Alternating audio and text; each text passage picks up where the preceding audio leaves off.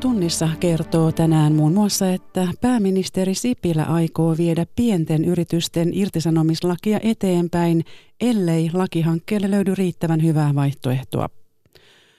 Ulkoministeriön työntekijöiden mielestä ministeriö laiminlyö puuttumisen työntekijöiden ilmoittamiin häirintätapauksiin. Ministeriö lupaa lisää selvityksiä. Puhumme myös Syyrian sodasta – Sota on yksi suurimmista kansainvälisistä katastrofeista, joissa ei ole yhtään hyveellistä osapuolta. Tapaamme kaksi toimittajaa, jotka ovat kirjoittaneet sodasta kirjan. Ja mikromuovia löytyy jo lähes kaikkialta, muun muassa Turun saaristosta. Studiossa Salme Unkuri. Hyvää tiistai-iltaa.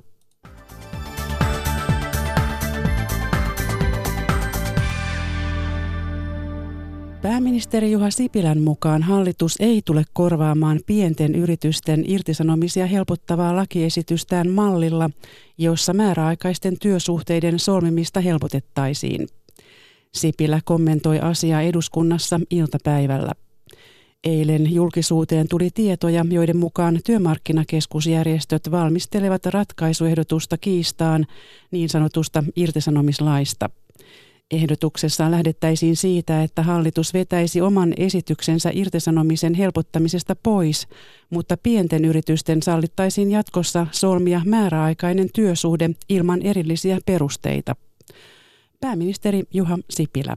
Tuo sikäli kun ne tiedot meillä oli paikkansa pitäviä, niin nopeasti arvioitiin ja todettiin, että tuo ei kyllä täytä sitä vaatimusta, että, että sen työllisyysvaikutukset olisivat paremmat. Ja siinä on myöskin, myöskin naisten työmarkkina asemaan liittyviä ongelmia, jotka, joita missään tapauksessa emme lähde viemään eteenpäin sellaisenaan.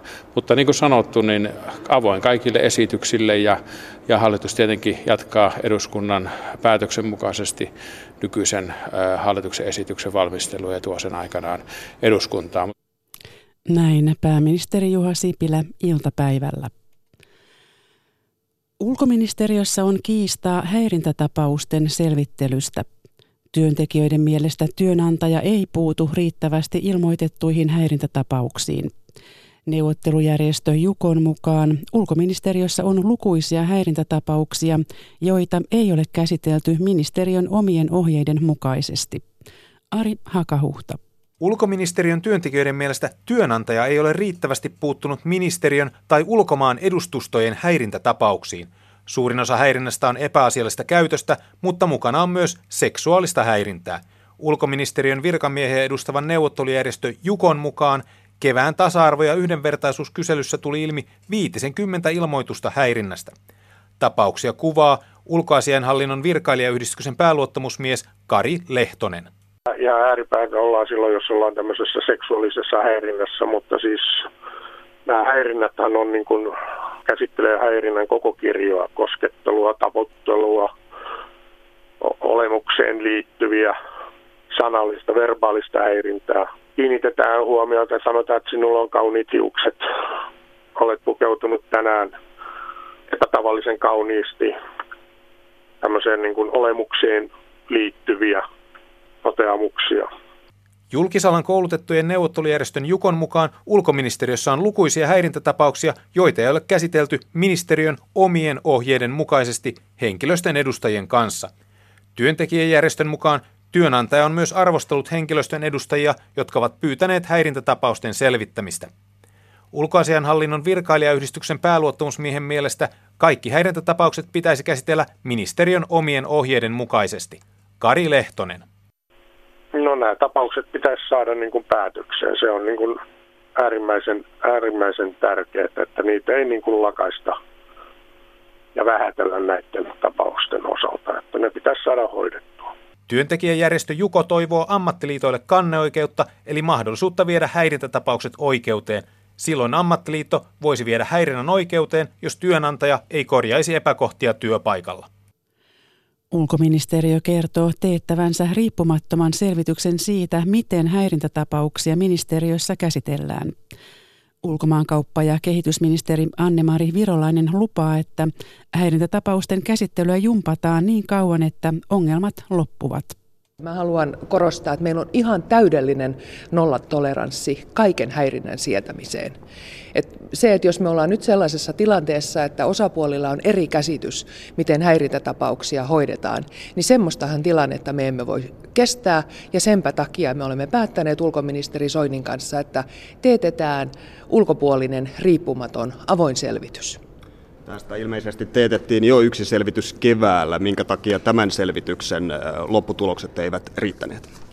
No jos me ollaan edelleen siinä tilanteessa, että askelmerkit häiriötapausten hoitamiseen ei ole selvät, niin tätä jumpataan niin kauan, että meillä on aidosti nollatoleranssi käytännössä. Matti Koivisto haastatteli. Julkisen talouden ja kotitalouksien velkaantuminen on Suomessa varsin kohtuullisella tasolla, vaikka huolestuneista puheista voisi päätellä muuta. Julkinen velkaantuminen on laskussa ja kotitalouksien velkakin on vielä kaukana naapurimaiden tasosta. Säästämään suomalaisten pitäisi kuitenkin oppia uudelleen. Aapo Parviainen. Velkaantumisesta on riittänyt paljon puhetta viime kuukausina. Etenkin kotitalouksien velkaantumisasteen kasvu on nostattanut huolestuneita kommentteja viranomaisten taholta. Danske Bankin vanhempi neuvonantaja Lauri Uotila näkee tilanteen valoisammin. Huolissa ollaan, se tuntuu olevan suomalainen peruspiirre, että minun mielestä nykyiset kotitalouksien velat on, on aika huolettomalla tasolla vielä, että vaikka tuloihin verrattuna ne on korkeammalla kuin koskaan, niin velanhoitomenot ovat kumminkin todella pienet, eli korot ja lyhennykset, sehän on se, joka ihmisiä rasittaa, ei velkakanta. Kotitalouksien velkasuhteessa tuloihin on Suomessa euromaiden keskitasoa. Ero velkaantumisen kärkimaihin Ruotsiin ja Tanskaan on huomattavan suuri. Finanssialan johtavan asiantuntijan Elina Erkkilän mielestä Suomi pärjää sangen hyvin myös julkisen velkansa kanssa, vaikka euromaille määrättyjä velkaantumisasteen rajoja onkin kolisteltu. Suomen julkinen velka on äh, verrattuna muihin Euroopan maihin suhteellisen matala ja se on kääntynyt nyt myös, myös laskuuralle, joten sinänsä siinä on nähtävissä ihan positiivinen kehitys. Miksi sitten valtion ja kotitalouksien velasta puhutaan kuin kuoleman synnistä? Ehkä syy on siinä, että suomalaisten halu säästää on heikko verrattuna monen muuhun maahan. 90-luvun laman aikana suomalaiset laittoivat liki jokaisen liikenevän pennin säästöön. Nyt niin sanottu nettosäästämisaste on ollut jo vuosia pakkasella. Pahan päivän varalle ei laiteta senttiäkään. Ei hyvä, sanoo Elina Erkkilä. On huolestuttavaa, että säästämisaste on negatiivinen ja se ei voi jatkoa vuosikausia näin, joten velkaantuminen näkyy, näkyy siellä ja se se on semmoinen trendi, jonka täytyy jossain vaiheessa muuttua. Danske Bankin Lauri Uotila puolestaan muistuttaa vielä valtion velasta huolta kantavia siitä, että menojen lisäksi valtiolla on paljon tuloja. Myönnettyjä lainoja, tehtyjä talletuksia, osakesalkkuja ja jo monta vuotta peräkkäin nämä rahoitussaamiset ovat tuottaneet enemmän tuloja kuin mitä on korkomenot. Niin se hoituu hyvin rennosti sitä kautta.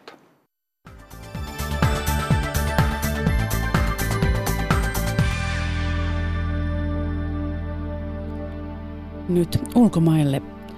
Syyrian sota on yksi suurimmista kansainvälisistä katastrofeista, jossa ei ole yhtään hyveellistä osapuolta.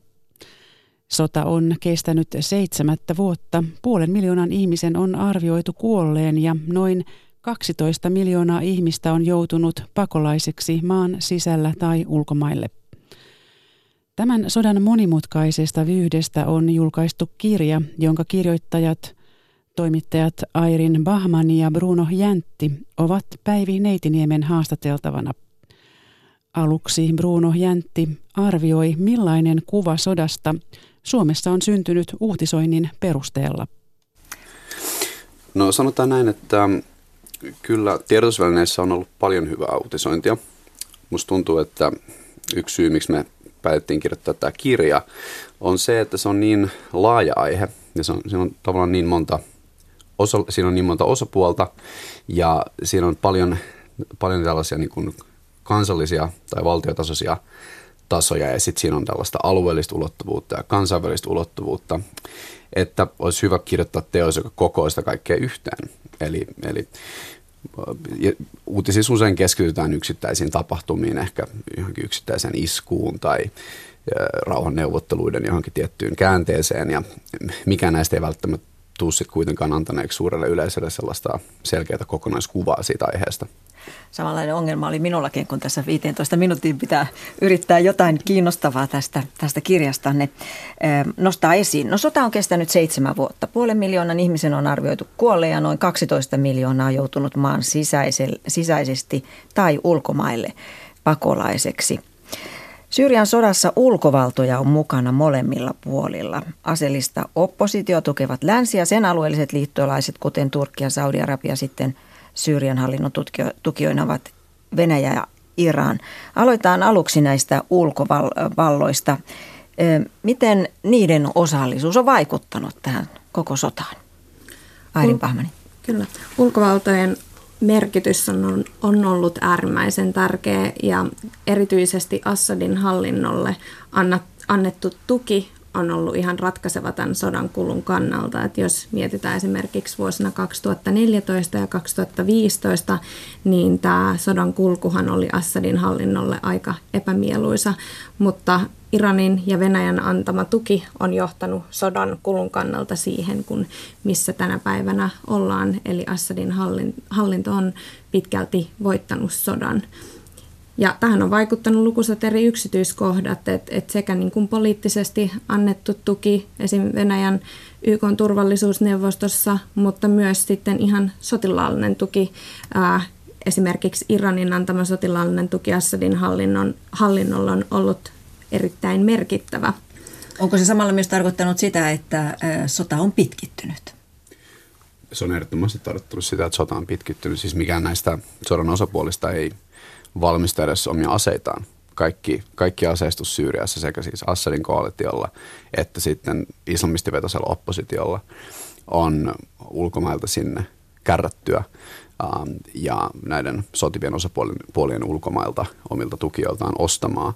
Ehdottomasti se on pitkittänyt ja raistanut tätä sotaa, sotaa hyvin paljon. No sitten tuohon listaan voisin lisätä vielä libanonilaisen Hisbollah-järjestön ja Iranin, joka on Syyrian läheinen ja pitkäaikainen liittolainen. Niin millainen merkitys Iranin avulla on ollut sitten Al-Assadille? Iran siis tuki arabimaiden kansannousuja silloin 2011 aikana. Iran antoi tukensa esimerkiksi Egyptissä ja Tunisiassa näille mielenosoituksille, mutta sitten kun kansannousu alkoi Syyriassa, niin Iranin kelkka tavallaan kääntyi, kääntyi siinä vaiheessa. Ja, äh, Iran on esimerkiksi ollut ihan keskeinen toimija. Se on antanut äh, sotilaallista tukea esimerkiksi Iran on auttanut Syyriasta tämän puolisotilaallisen NDF-ryhmän perustamisessa. Ja siis tässä ryhmässä on satoja tuhansia taistelijoita ja yksi tämmöinen mun mielestä, mikä kuvastaa aika hyvin niin kuin tämän sodan ää, alueellista ja alueellista merkitystä, mutta myös sitä raadollisuutta on se, että Iran on värvännyt ää, Iranissa asuvia afgaanipakolaisia taistelemaan Assadin hallinnon rinnalla. Ja tota, Iranin on myös arvioitu antaneen Assadin hallinnolle pelkästään vuosien 2011 ja 2014 aikana noin 15-19 miljardia dollaria. Ja tämä summa on luultavasti paljon suurempi tämän vuoden 2014 jälkeen, koska Iran on toiminut paljon näkyvämmin. Eli valtava myös rahallinen panostus. No, tosiaankin Airin Pahmani kirjoittaa tässä kirjassa juuri näistä afgaanipakolaisista, joita on valtavasti Syyriassa. Miten, millainen rooli heillä on ollut tässä sodassa? Tai he ovat, millaisen roolin he ovat joutuneet tässä sodassa, pitäisikö pikemminkin niin sanoa? No siis ihmisoikeusjärjestöthän on raportoinut tästä tosi paljon, että näitä afgaanipakolaisia on pystytty haastattelemaan myöhemmin Euroopassa, kun he on, he on painunut sitten. Ää, ja tota noin, siis kun näillä sodan eturintamilla ei olla haluttu uhrata esimerkiksi syyrialaisia taistelijoita tai Hizbollahin tai iranilaisia taistelijoita, niin sinne on laitettu sodan eturintamille näitä afgaanipakolaisia. Et esimerkiksi Aleppossa, Latakiassa, Hamassa, jos nämä taistelut on ollut aika verisiä, niin siellä on pakotettu näitä afgaanipakolaisia taistelemaan ihan sodan eturintamilla, että aika raadollista luettavaa nämä raportit on ollut kyllä. No katsotaan sitten muita näitä sodan osapuolia. Syyrian sodassa ei ole yhtään hyvällistä osapuolta, näin on sanonut erityislähettiläs Lakdar Bahrimi. Yksi sodan osapuoli on islamistinen oppositio, johon kuuluu eri arvioiden mukaan 75 000 115 000 taistelijaa. Kapinallisryhmiä on yli 1500, joista kolme merkittävää. Tässä kirjassa Bruno Jantti muistaakseni, tämä oli sinun osuus, niin kirjoitat, kirjoitat, että vaikka Assadin koalitio on vastuussa suuresta osasta Syyrian sodan kuolonuhria ja haavoittuneita, kriisin merkittävin poliittinen tragedia kiteytyy Syyrian kumouksellisiin sotilaallisiin liikkeisiin. Mitä tarkoitat? No, Assadin vastustavassa toiminnassa, joka kattaa loppujen lopuksi suuren osan syyrialaisista, jotka niin avoimesti tai sitten ei niin avoimesti haluaa nähdä tämän hallinnon, hallinnon astuvan syrjään riippumatta mistä syistä haluaa näin, niin heidän keskuudessaan on tämmöinen erittäin tärkeä poliittinen vedenjakaja, joka voidaan kiteyttää siihen, että tuleeko yhteiskuntajärjestyksen perustua islamin ensisijaisuuteen? Tai toisaalta ilmastuna, onko poliittisen vallan ainoa legitiimi lähde islam tai uskonnollinen doktriini, vai onko tällainen poliittisen vallan legitiimi lähde jossain ihan toisaalla, nimittäin kansalta saadussa mandaatissa kansanvallassa. Ja me tutkittiin tätä hyvin paljon, me tutkittiin syyrialaisten yleistä mielipidet hyvin paljon aiheita, ei ole ihan, ihan helppo tutkia, koska Assad ei ikinä suhtautunut myötämielisesti siihen, että syyrialaisten keskuudessa tehdään kyselytutkimusta. Mitä me onnistuttiin löytää, niin me dokumentoidaan tämä yksityiskohtaisemmin tässä kirjassa, on se, että valtava enemmistö syyrialaisista, siis huomattava enemmistö, helposti puhutaan lähes ehkä 85 prosentista, tällä hyvin karkeasti sanottuna, nimenomaan haluaa edustuksellista demokratiaa ja haluaa, että, että valtiopolitiikka yhtäällä ja toisaalla uskonto erotetaan toisistaan. Ja tämä on tämä poliittinen tragedia, johon, johon, viit, johon viittaan tuossa kohdassa, jonka luit, kiteytyy siihen, että tätä sotilaallista vastarintaa on noussut johtamaan ikään kuin sen sotilaallisen vastarinnan ja sotilaallisen kumouksellisuuden keihään kärki on islamist, ne on kaikki islamistisia organisaatioita, jotka julkilaustusti vastustaa niin demokraattista Syyriaa. Me taas enemmistö haluaa, ja me tietenkään Assad ei de facto ikinä halua, koska hänen täytyisi astua syrjään siinä tapauksessa. Ja, ja nämä järjestöt, kaikki nämä suuret taistelukentällä voittosat ja taistelut johtavat järjestöt haluaa islamistista Syyriaan, haluaa, ähm, ne haluaa jonkinlaista teokratiaa tai sitten tällaista teokratian ja äh, niin kuin osa demokratian yhdistelmää. Ja se on, se on ollut tämä huom- suuri poliittinen tragedia, että ikään kuin tämä Assadin vastainen toiminta ei edes ole edustanut niin kuin syyrialaisten yleistä mielipidettä tai syyrialaisten enemmistöä, vaan sen on kam- kaapannut hyvin omistautunut ja tehokas ä, poliittinen sunni-islamismi. Tämä on, tämä on, koko Syyrian sota on ollut, ollut, ollut valtava voiman näyttö. Eli kansan todellinen tahto on unohdettu ajat sitten tässä sodassa. Ehdottomasti. No, kun sanot, että nämä ovat lähi tehokkaimpia poliittisia liikkeitä, niin miten, miten, miten ne ovat onnistuneet tässä sitten? No, tämä palaa poliittisen toiminnan tehokkuuden realiteetteihin. Nämä on todella omistautuneet liikkeitä. Um, nämä, on, nämä on liikkeitä, jotka on pystynyt sotimaan ilman mitään ilmavoimia – useiden valtioiden armeijoita ja useita ilmavoimia vastaan vuosien ajan. Eli esimerkiksi islamilaisen valtion perustama Syyrian jaasto, joka sitten myöhemmin erosi islamilaisesta valtiosta, tämmöinen kuin Jabhat al-Nusra, niin on sotinut Venäjän ilmavoimia, Syyrian ilmavoimia vastaan tietenkin, Iranin interventiota vastaan, Hezbollahia vastaan, niin käytännössä suurin osan tästä vuosikymmenestä.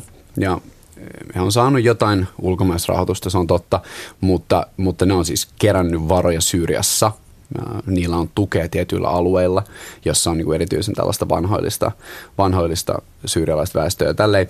Ja siis se, se syy sille, että ne on onnistunut siinä, perustuu siis, se perustuu poliittisen toiminnan realiteetteihin. Ne on todella omistautuneita ja, ja um, ne, he ovat yksinkertaisesti asettaneet semmoisen tavoitteen, että ne, ne aikoo syrjäyttää Assadin ja ne haluaa rakentaa tällaisen islamilaisen, islamilaisen islamistisen Syyrian.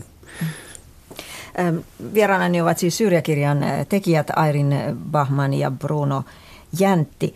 Tässä kirjassa on myös sellaista uutta, uutta tuota, Syyrian sotaan, uutta antia pääsitte haastattelemaan jesidejä, joita, joita muistamme, kun siitä jo vuosi pari, kun näistä puhuttiin, joita Irakissa islamilainen valtio tai paremmin tunnettuna ISIS-järjestö vainasi. Ja, ja, te haastattelitte näitä, näitä ihmisiä, jotka olivat selviytyneet islamistien käsistä.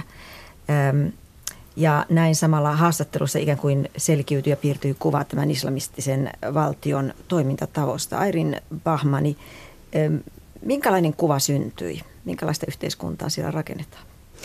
Joo, me tosiaan ennen kuin me lähdettiin Irakiin Brunon kanssa, niin me käytiin valtavasti tota noin materiaalia läpi. Me käytiin monien eri ihmisoikeusjärjestöjen raportteja läpi, YK-raportteja läpi, mutta kun me oltiin siellä kentällä, me tosiaan oltiin Irakissa silloin 2015 lopulla, niin me havahduttiin siihen, että miten paljon itse asiassa oli jäänyt vielä dokumentoimatta, että silloin tämä oli vielä aika tuore, tuore asia, ja tota, että esillä oli silloin aika paljon ää, näistä niin kuin seksiorista, mikä on toki todella tärkeä, mutta me sitten päädyttiin tutkimaan enemmän niin kuin näiden jesidilasten ää, kohtaamaa raakuutta.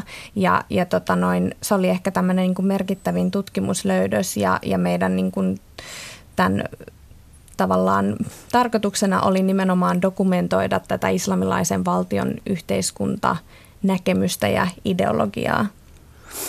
Joo, ehdottomasti. Ja me, me löydettiin siellä tällainen jesidilaisten uudelleenkoulutusohjelma. Me käytettiin tällaista ilmaisua, alettiin käyttää tämmöistä ilmaisua kuin uudelleenkoulutusohjelma, ähm, jossa siis islamilainen valtio systemaattisesti murs nämä lapset ja pakotti heidät tavallaan indoktrinoi heidät luopumaan kokonaan siitä jesidi-identiteetistä, että monet näistä vapautuneista lapsista myöhemmin ähm, peräänkuulutti jesidien kansanmurhaa ja sanoi, että kaikki jesidit täytyisi tappaa ja me tavattiin tällaisia siis lapsia ja perheitä näillä pakolaisleireillä.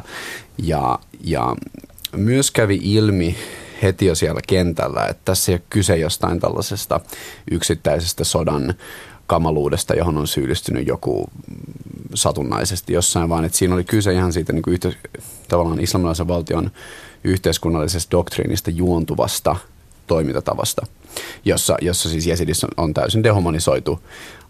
Myös monet muut väestön osat itse asiassa, mutta Jesidit tavallaan erityisen, oli erityisen puolustuskyvytön yhteisö, oli täydellinen uhri islamilaiselle valtiolle. Ja tämä joukkotuhonta ja orjuuttaminen, siis islamilainen, islamilainen valtio perusti itse asiassa aika pitkälle kehitetyn orjuusinstituution kaikkialle omilla alueillaan, että perheitä ostettiin ja myytiin kauppatavarana, siis Irakin ja Syyrian alueella ähm, koko sen ajan oikeastaan, kun islamilainen valtio oli, oli, oli voimissaan. Edelleen on itse asiassa on orjia jäljellä, mutta ei yhtä paljon, koska islamilainen valtio on henkitoreissaan. Eli nämä oli tällaisia tämä orjuuttaminen ja kansan joukkomurhat ja joukkotuhonta oli tällaisia niin kuin Isiksen tai islamilaisen valtion doktriinista juontuvia käytäntöjä, jotka oli ihan täysin sisäistetty läpi sen organisaation. Voi sanoa, kun kirja luki, niin sana raakakin tuntui jo aivan lievältä ilmaisulta, kun luki, mitä te kerroitte. No vielä tuosta Syyrian presidentistä Bashar al-Assadista. Miltä hänen asemansa tällä hetkellä sodassa näyttää? No kuten tuossa oli alussa puhe, niin hän on Iranin ja Venäjän tuolla aika pitkälti voittanut sodan.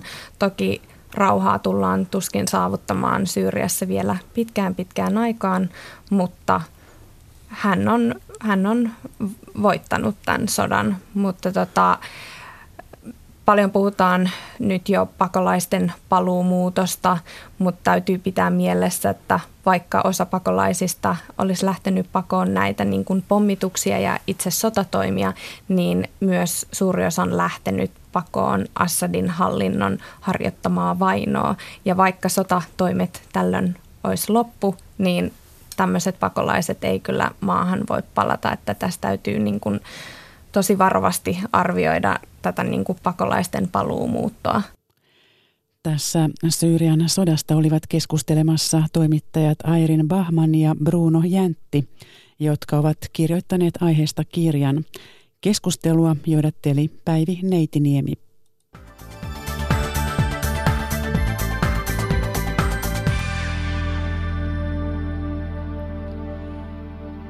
Sitten puhetta mikromuovista, jota on todettu olevan hengitysilmassa. Tutkijat yllättyivät siitä, että myös Turun saaristossa suurtehoimuriin tarttui runsas hiukkassaalis. Vesistöihin kertyy muovia niin kovalla tahdilla, ettei luonto löydä enää keinoja sen poistamiseen. Terveyden ja hyvinvoinnin laitoksen THLn tutkimusprofessori Hannu Kivirannan mukaan voi olettaa, että mikromuovia on taajamien hengitysilmassa vielä paljon enemmän kuin saaristossa. No kyllä näin voidaan olettaa, että täällä on paljon ihmisiä ja paljon enemmän materiaalia, joka tuottaa näitä partikkeleita. Mitä mikromuovi sisältää? No se sisältää oikeastaan kaikkea, kaikkea erilaisia muovimateriaaleja lähtien vaikka vaatteiden kuiduista, autorenkaiden pölystä, tiemaalista voi lähteä aika paljon joka puolelta ympäriltä. Kuinka vaarallista se on terveydelle? No tällä hetkellä sitten terveysvaarasta tiedetään aika vähän. Oletus on, että, että se on kohtuullisen vaaratonta, eli vaaroista ei kannata olla ihan hirveän huolissaan tällä hetkellä nykykäsityksen mukaan. Kun sitä on vedessä ja ilmassa, kasautuuko sitä myös ihmisten elimistöön? No kyllä meidän ruoansulatuskanava aika hyvin poistaa, poistaa nämä mikromuovipartikkelit, mitä sinne joutuu. Siitä hyvin pieni osa, osa potentisti pystyy imeytymään. Keuhkoissa on, on tietysti se, että mitä suurempi partikkeli pääsee hengityselimiin, niin sitä ennen, ennemmin se tarttuu tuohon keuhkoputkeen ja, ja poistuu liman mukana meidän kehosta. Mutta tietysti mitä, enemmän, mitä pienempiä partikkeleita hengitetään, niin sitä syvemmälle keuhkoihin ne pääsee ja, ja jotkut partikkelit jää sinne keuhkoihin pysyvästi. Kuinka nopeasti siitä sitten on haittaa? No sitä on tosi vaikea arvioida, että, että, että siitä ei ole kovin paljon tutkimustietoa nimenomaan näiden muovi, tai kuitu, muovikuitupartikkeleiden osalta ei ole kovin paljon tutkimustietoa. Jos sitä on ihmisessä, sitä on varmasti myös eläimissä. Kulkeutuuko se ekosysteemissä ja päätyy syötävistä eläimistä ja jopa kasveista ihmiseen? No sen kulkeutumista ekosysteemissä tutkitaan tällä hetkellä. Jos nyt ajatellaan kalat, niin kalojen kautta ihminen altistuu aika vähän, koska mikromuovipartikkelit jää sinne kalan suolistoon, joka yleensä perataan pois. Sitten jostain simpukoista ja muista, niin, niin sieltä on suorempi reitti ihmiseen, suora, suora reitti ihmiseen ja sitä kautta altistusta mahdollisesti saadaan. Mm, muovin, muussa ruuassa, niin sinne oikeastaan tarvitsee muovipartikkelit tulla joko, joko muovin ruoan käsittelyn yhteydessä tai sitten tota, niistä pakkauksista. Ja sieltä on kyllä ihan potentiaaltistumisreitti olemassa. Miksi tämä sitten on niin iso asia, jos, jos, siinä, jos se muovi ei ole niin kamalan vaarallista, niin kuin äsken sanoit? No muovi sinänsä se ei kuulu luontoon, että se on sinne meidän tuottamaa. Ja meidän tietysti pitäisi olla sen verran fiksu, että me pystytään poistamaan se, poistamaan se erilaisilla jätteenkäsittelymenetelmillä silleen, että se ei päädy tuonne luontoon, missä se säilyy kymmeniä tai satoja vuosia. Ja siis se voi aiheuttaa jotain riskejä, joista me emme vielä tiedä tai joita me emme ymmärrä. Näin. Tämä on se vaara, että, että me emme vielä osaisi tutkia niitä mahdollisia riskejä, mitä siihen sisältyy. Kuinka laajasti mikromuovia ja sen vaikutuksia nyt parhaillaan tutkitaan? No mä näkisin, että se kenttä on tällä hetkellä laajenemassa ja no, nopeasti. Että tällä hetkellä aika vähän vielä, mutta, että, mutta EU-ssa ollaan satsaamassa mikromuovia ja muovitutkimukseen paljon resursseja ja toivottavasti myöskin kotimaassa. Pitäisikö välttää muovia elintarvikkeissa? No ei, muovi on oikeastaan aika hyvä elintarvikkeiden materiaali. Se on kevyttä, siinä on, sillä saadaan hyvä hygienisyys elintarvikkeille. Mä en näkisi kauhean suurta tarvetta niin vältellä. Pitää vaan pitää huoli, että siellä käytetään semmoisia muovilaatuja, että niistä ei, ei irtoa sekä näitä palasia, että ei myöskään muita kemikaaleja siihen ruokaan. Ja semmoiset laadut yleensä on, on silloin käytössä, kun ruokaa tehdään ja valmistetaan. Tämmöinen on lainsäädäntö EU-ssa, eli ruoan kanssa kosketuksissa olevat muovit saa sisältää tai päästää vain tietyn määrän näitä kemikaaleja, mitä niissä on. Ja kuinka hyvin sitä valvotaan? Öö, kyllä sitä valvotaan, ei ehkä ikinä tarpeeksi, mutta kyllä sitä valvotaan. Näin totesi tutkimusprofessori Hannu Kiviranta Terveyden ja hyvinvoinnin laitoksesta. Häntä haastatteli Maria Alakokko. Ja kerrotaan vielä lopuksi, että autoilijoiden kolarivahinkoja syntyy vakuutusyhtiöiden mukaan eniten ruokatuntien aikana. Esimerkiksi Virossa tietoja vahinkopaikoista kerätään jopa yksittäisen parkkipaikan tarkkuudella. Asiantuntija suosittelee samaa meillekin. Ilpo Pajunen. Parkkipaikat ja lounastunti Se on suomalaisen autoilijan kallein yhdistelmä. Ja jos niihin lisää vielä peruuttamisen pois parkkiruudusta, on peltivaurio lähellä. Yhteyspäällikkö Tapio Koisaari onnettomuustietoinstituutista. Tässä 11 tunnilla vuodessa sattuu noin 5600 tömähdystä, jotka korvataan liikennevakuutuksesta. Eli tänäänkin on 15 kertaa napsahtanut sitten. Parkkipaikoilla sattuu kaikki vuorokauden ajat huomioiden yli 40 prosenttia vahingoista ja valtaosa juuri peruutettaessa. Yhteyspäällikkö Tapio Koisaari. Jo lähtökohtaisesti ihminen kun lähtee pysäköintialueelle, niin yleensä se etsii sitä pysäköintiruutua, eli, eli sit se ajatus on muussa kuin ajamisessa. Ja sitten se on aika monimutkainen ympäristö, siellä on paljon liikkujia samaan aikaan, ahtaat tilat ja, ja vähän sitten ehkä sellaiset epäselvät väistämissäännöt. Samaa mieltä on moni muukin. Tiina Immelä Kaasson Kirkkonummelta. Minä varsinkin välillä kävelen kyynärsauvojen kanssa. Ne on hyvin, hyvin hankala tulla autosta ulos, koska tota, on niin kapeat. Joskus olen kerrankin ryömin jopa takaluukusta sisään. Kyllä leveäs piisas, kunhan niihin osattaisi pysäköidä. Kun sinne jätetään ristiin rästiin poikin sikisokin, niin sinne on hyvin vaikea päästä esimerkiksi matkustajia ulos. Rami Espoosta. Monilta lommoilta vältyttäisiin, jos onnettomuusherkimmät paikat voitaisiin tunnistaa. Sitä tietoa ei kuitenkaan Suomessa kerätä. Yhteyspäällikkö Tapio Koisaari Onnettomuustietoinstituutista.